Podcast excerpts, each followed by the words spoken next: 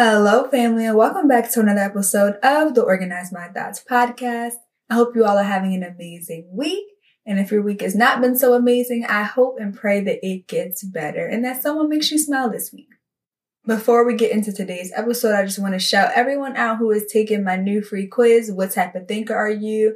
In this quiz, I'm helping you guys understand why and how you approach projects the way that you do and giving you some free resources to give you some language for how to get out of your head and execute no matter where you are or no matter how you approach projects. This quiz is absolutely dope. I've been getting some amazing feedback. And so yeah, shout out to everyone who has taken it. If you haven't taken it yet, you can click the link in the show notes to take it. It's completely completely free and it takes less than five minutes.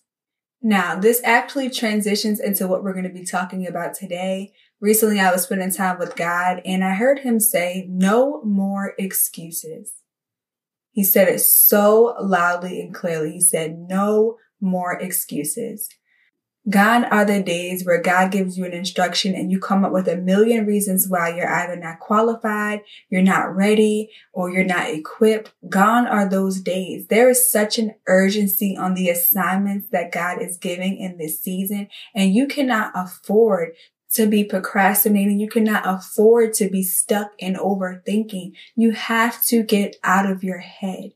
You have to kill all the excuses, all the things that are going on in your mind. They are real. They are frustrating, but they are also attacks of the enemy. They are also sometimes even attacks that we've accepted because it's more comfortable to stay in a place of excuses than it really is to acknowledge the fact that we have to 100% trust God to equip us with what we need for the next step.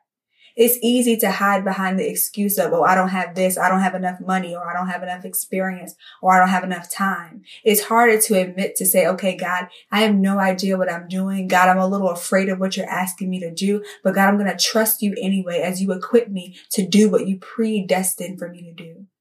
There's always going to be a million reasons why you feel like you cannot do something, but there is no excuse for being disobedient. No matter how you feel, you have to be obedient anyway. No matter what's going on in your head, eventually you have to take a step because one, your life is not about you. Two, people are connected to your assignment. And three, you are already predestined to do what it is that God told you to do. Before you were even born, he had already had your entire life planned out. So you can't tell the God that created you that you can't do something that he created you to do. And so as we transition into this episode, I'm actually going to replay a former episode called Kill the Excuses because this message is still just as relevant as it was when it was first published. So if you know that you have still not done what it is that God has told you to do, no matter what it was, listen to this episode all the way through. Don't skip through it just because it's a replay, because again, this message is urgent. God needs you to kill the excuses. Now let's go ahead and get into the episode. You're listening to the Organize My Thoughts podcast, where we teach you how to get out of your head so you can execute the vision. I am your host, Kyla Jackson.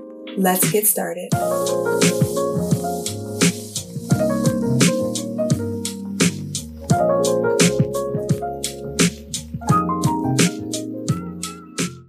Today, I just want to continue the conversation on discipline and I really want to push you guys to a new place.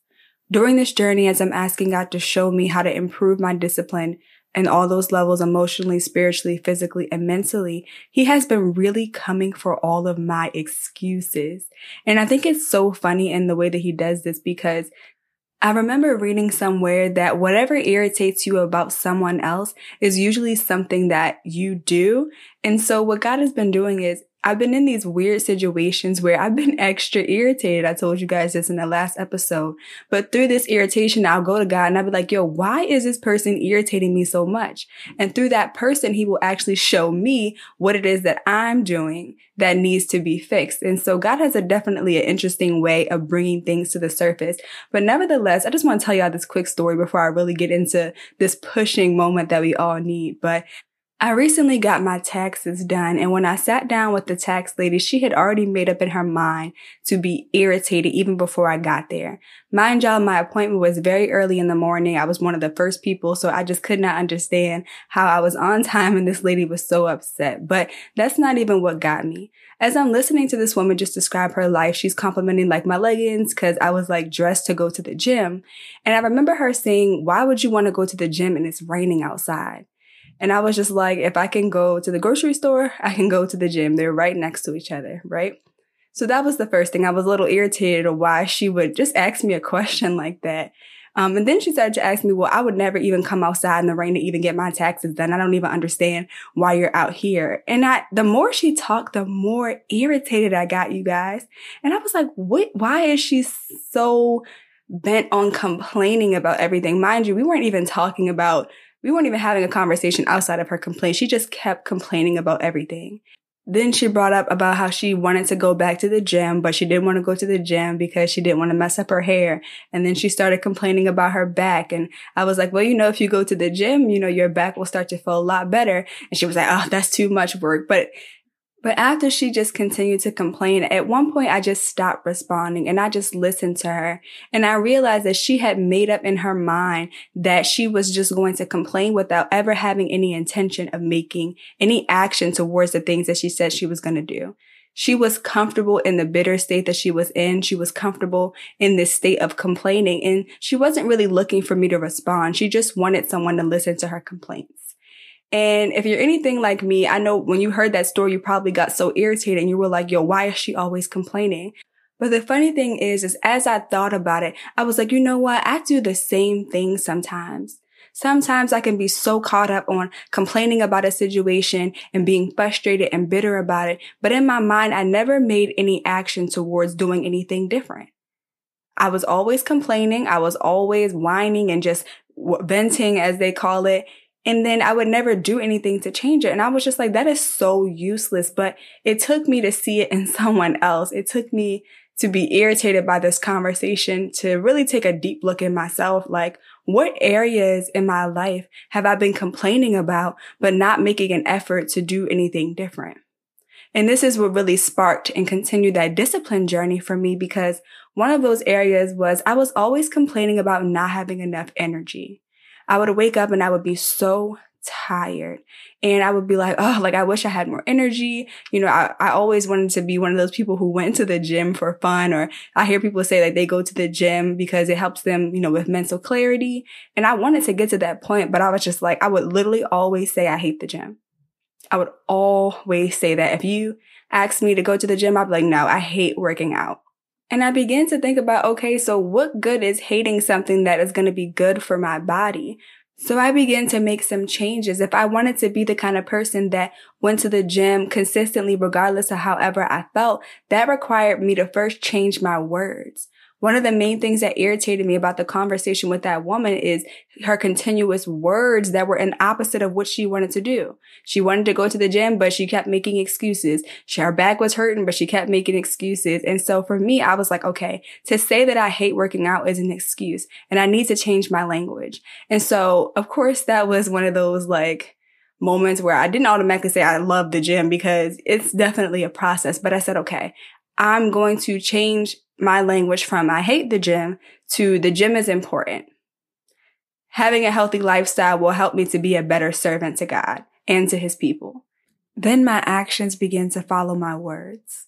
So I said, okay, you know what? I'm not going to be able to be in the gym every day, twice a day, you know, right off the bat. But what I can start to do is set some realistic goals for myself. So I set a goal for myself in the beginning of the year to just start going to the gym twice a week.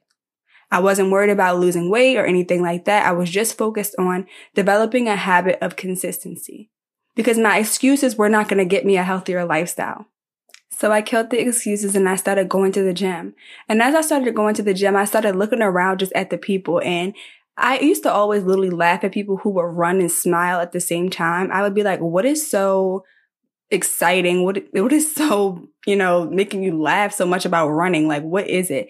And then I started running and I was like, wow, like the level of mental clarity that I have after I run is just mind blowing to me. And then I started getting up earlier and earlier because I had, you know, a couple of things going on throughout my day that if I didn't get my workout in before all that stuff started, then it would just be a very chaotic day. And so I, when I got to the gym earlier, it would be around like six o'clock in the morning. I started to pay close attention to the people that were coming in. Some people, you know, must have had their morning coffee and they were just ready to go. They came in with a smile on their face and went straight into working out. But then I saw other people who were kind of dragging their gym bags in. They, you know, looked in their face like they didn't really want to be there. But I paid attention that they still showed up anyway. They dragged their gym bag up the stairs and they got to running or they dragged their gym bag to the weight room and they just did what they needed to do in order to meet their goals. And that's the level of discipline I aspire to have. I aspire to have a level of discipline that's not dependent upon my feelings. I aspire to have a level of discipline that I do things whether I feel like it or not. We're not always going to have motivation to do things. And what I realized is that I had to stop looking at what other people were doing. I would see all these people, especially when it came to working out, I would see all of these super buff fit people who've been in the gym all their lives and they have all these Instagram workouts and YouTube workouts that you can follow. And when I would try to immediately jump into that, I would be very burnt out and exhausted.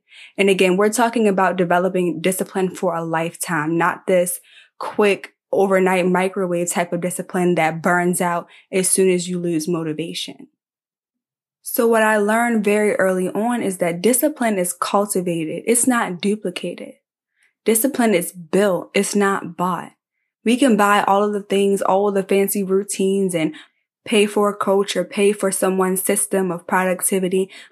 But at the end of the day, you can't duplicate someone else's discipline that has to be cultivated in your own time. And it literally takes time to develop those things. I think a lot of the frustration that we have around discipline is we realize that we actually have to do the work. You can't complain and be mad at the results that you want from the work that you didn't do.